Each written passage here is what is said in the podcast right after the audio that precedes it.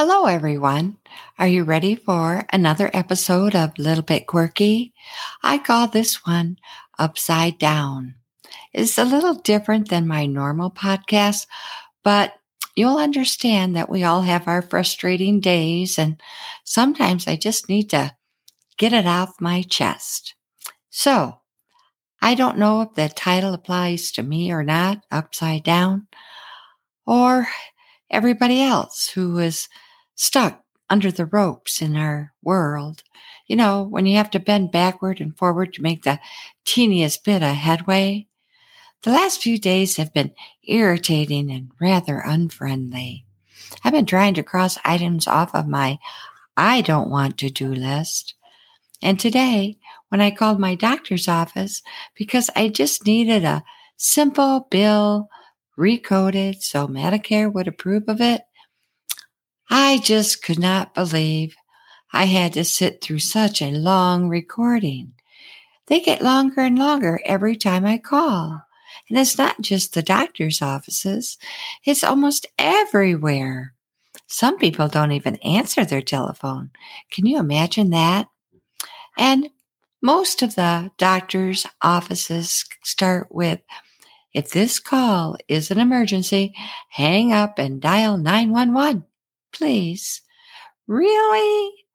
Don't you think that they would think if I had had a medical emergency, I wouldn't be calling them? I was probably already in an ambulance if that was the case.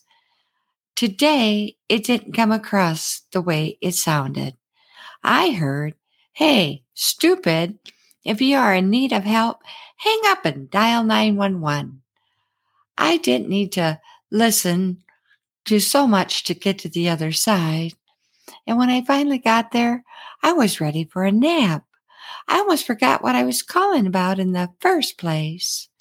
I felt unappreciated, like a number.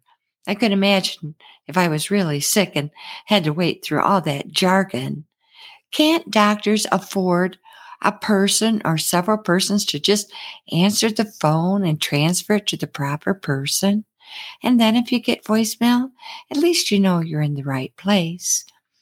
And speaking of numbers, by the time I got through the recorded message, I heard, if you wish to hold, your queue is, get this, number 47.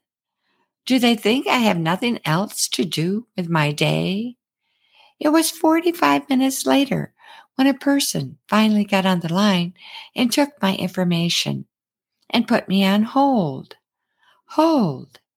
Can you imagine a doctor or a CEO or someone like that trying to get a hold of a person or get an answer and being forced to listen to a bunch of this thises and thatses, do this and do that, have to do nothing but punch in numbers three or four times until finally they might get through to somebody. And then when they do, oh my God, get disconnected. The world would stop, my friends. Are we driving in reverse? And speaking of that, yesterday I reached out to adjust my rear view mirror and it broke off in my hand.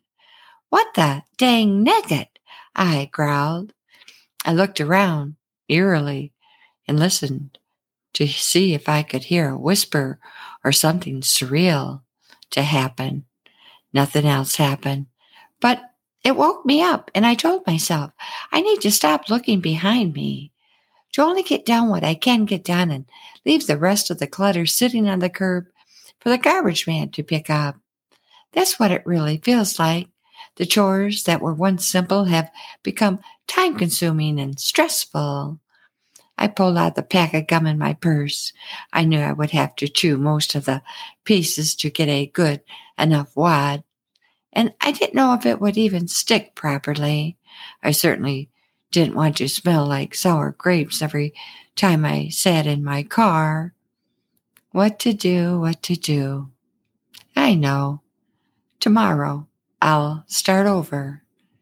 The crypto quote for the day pull the string and it will follow you everywhere you wish, push it, and it will go nowhere at all. Dwight D. Eisenhower said that. Embrace yourself, my friends. Embrace one another.